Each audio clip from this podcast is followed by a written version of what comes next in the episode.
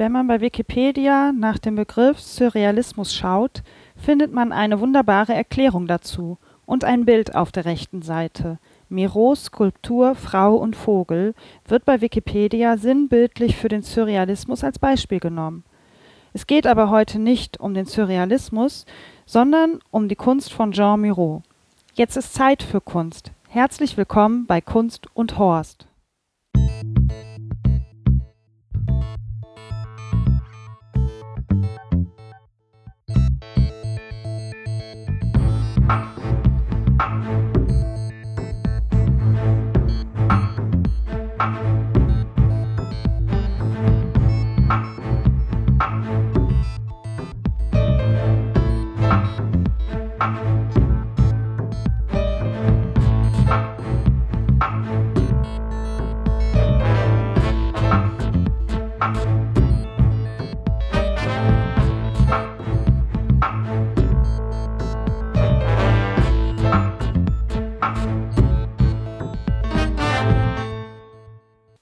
So, bevor wir aber mit der ersten Folge starten, möchte ich mich noch ganz herzlich bei zwei Menschen bedanken. Und zwar einmal bei Annika, die hat mir nämlich das Logo entworfen für meine Internetseite bzw. für die Seite, die ich über Podigy nutze.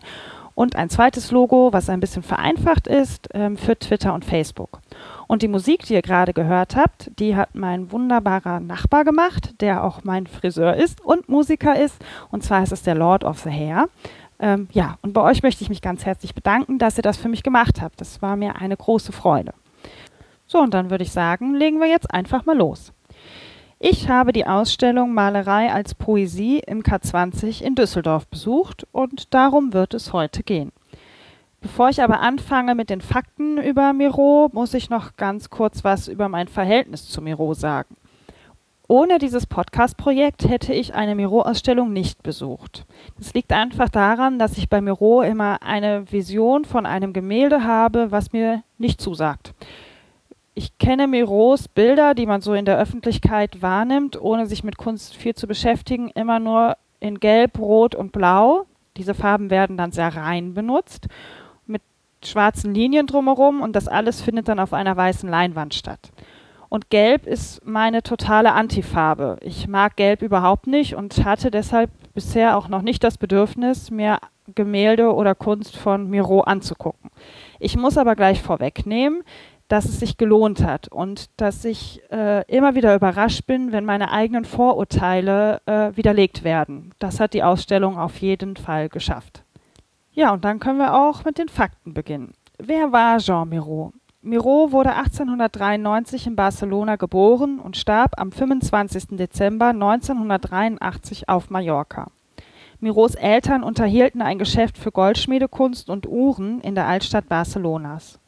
Früheste erhaltene Aufzeichnungen Mirós stammen aus dem Jahr neunzehnhunderteins, da war Miró gerade acht Jahre alt. Seine bereits frühe Leidenschaft fürs Zeichnen stießen bei seinem konservativen Vater eher auf Ablehnung und Miró wurde angehalten, gegen seinen Willen neunzehnhundertsieben eine kaufmännische Ausbildung zu beginnen. Zusätzlich nahm er allerdings Zeichenunterricht. Von neunzehnhundertzehn bis neunzehnhundertelf arbeitete er zunächst als Buchhalter. Nach einer schweren Typhuserkrankung gab Miró seinen kaufmännischen Beruf auf und zog zur Genesung auf den neu erworbenen Bauernhof seiner Eltern. Der Widerstand Mirós Vaters schwand und endlich durfte der junge Mann seiner Berufung nachgehen.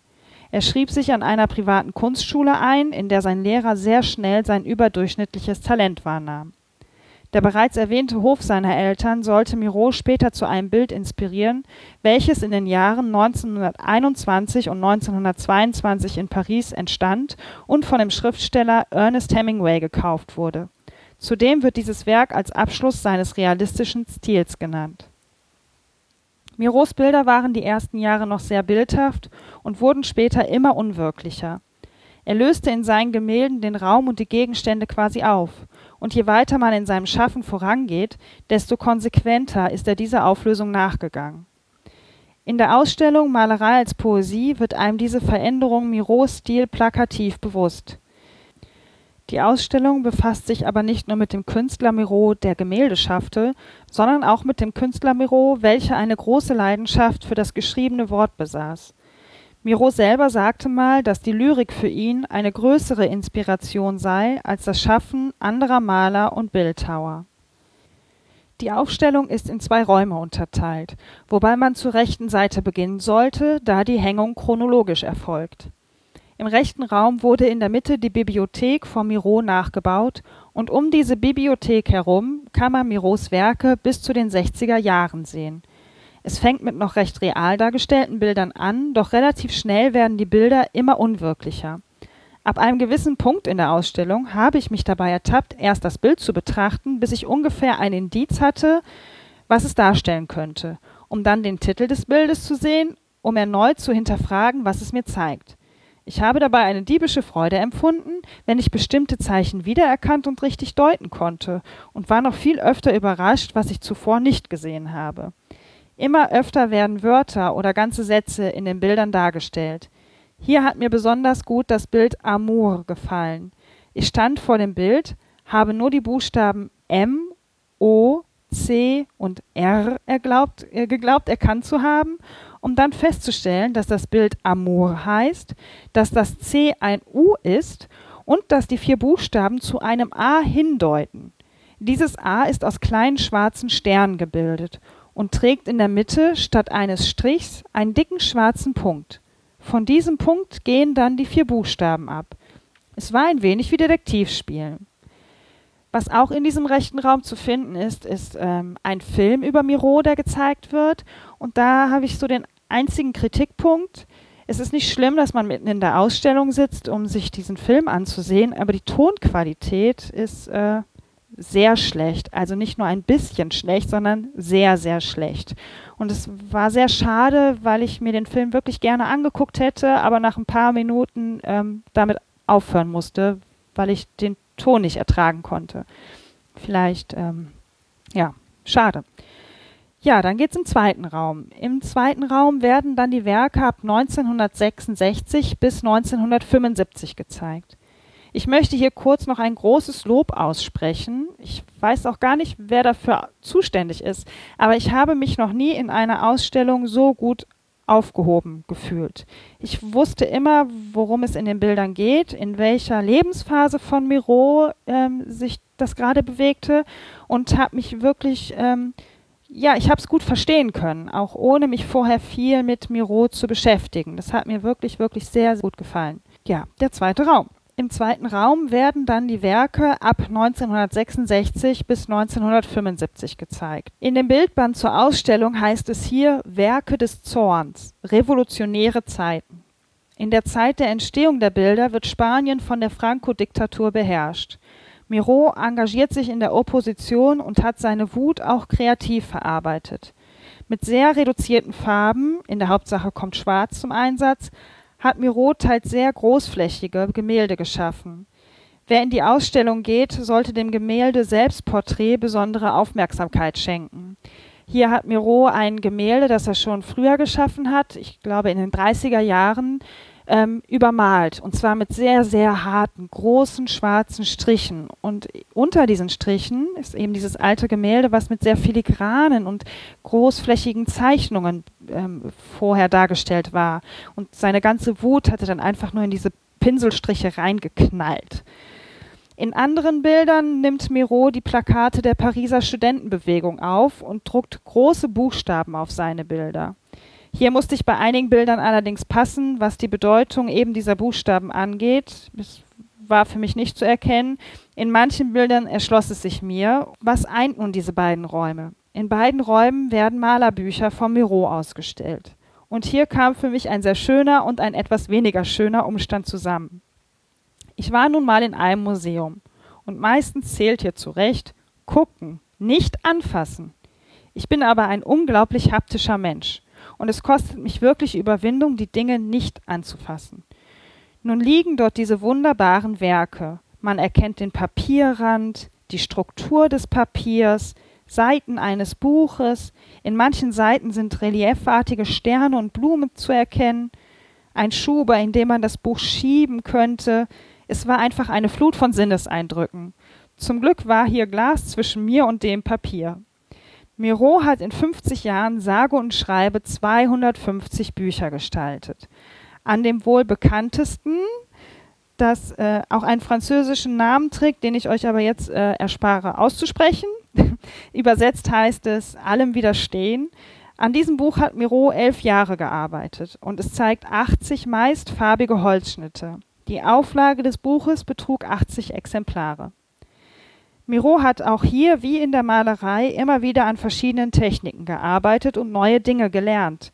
Miró malte, schaffte Skulpturen, Bücher, Wandteppiche und Keramiken. Eine unglaubliche Flut an Kunstwerken, mit denen man sich sehr lange auseinandersetzen kann. Also, wer wie ich Vorurteile gegen Miró hat, guckt euch diese Ausstellung an. Und wer keine Vorurteile hat, kann sich die Ausstellung natürlich auch gerne ansehen. Wie gesagt, auch als Nicht-Kunstkenner habe ich mich gut aufgehoben gefühlt und nicht vom Personal bedrängt. Manchmal hat man ja das Gefühl, sich nicht frei bewegen zu können, weil natürlich viele Menschen damit beschäftigt sind, darauf zu achten, dass keiner ein Bild anpatscht, was ja auch richtig und wichtig ist. Aber ich hatte das Gefühl, hier nicht äh, bedrängt zu werden. Das war schön. Ich bin auch jemand, der oft vor Bildern nah und fern hin und zurück geht. Und ich wurde nie darin äh, aufgehalten. Die Ausstellung am Grabeplatz geht noch bis zum siebenundzwanzigsten neunten So, ja, das war es schon zur Ausstellung. Mir ist aber während der Arbeit an diesem Podcast, zu dieser Folge, ein Buch eingefallen, was ich finde, dass man das herrlich verbinden kann. Und zwar geht es um das Buch Der Schatten des Windes. Der Roman spielt in Barcelona, wurde geschrieben von Carlos Ruiz Zafón und ich habe in dem Buch das Gefühl gehabt, selber durch Barcelona zu laufen. Es ist so herzlich und detailgetreu beschrieben worden, dass ich immer selber das Gefühl hatte, am Ort des Geschehens zu sein. Und ich bin auch beim Autofahren dann noch, ich habe so über diese Folge nachgedacht und wie könnte ich das aufbauen und wie soll es klingen, ist mir aufgefallen, dass es in dem Buch Schatten des Windes auch wieder um Bücher geht. Und dann passt es doch. Eine Ausstellung von Miró mit seinen Büchern, ein Buch über Bücher. Also ja, es hat mir irgendwie gut gefallen, das zu erkennen. Dann habe ich noch einen klitzekleinen T V-Tipp für euch, bei dem ihr euch allerdings beeilen müsstet und den Podcast eigentlich auch heute oder morgen noch hören müsstet. Und zwar zeigt Arte morgen am dreizehnten siebten um zweiundzwanzig Uhr fünf die Inszenierung von Richard der Dritte von der Schaubühne Berlin. Ich werde mir das auf jeden Fall angucken, weil nämlich auch eine spätere Folge irgendwann äh, zu diesem Theaterstück von mir produziert werden wird. Ja, und dann sind wir auch schon fast am Ende von meiner allerersten Folge von Kunst und Horst. Ich habe mir aber noch eine kleine Kategorie ausgedacht. Ähm, und zwar soll das die Kategorie Das Wort zur Ausstellung sein. Während meiner Recherche zu der Episode bin ich über viele schöne Worte gestolpert und ich bin ein Fan von schönen Worten und deshalb gibt es nun die Kategorie Das Wort zur Ausstellung.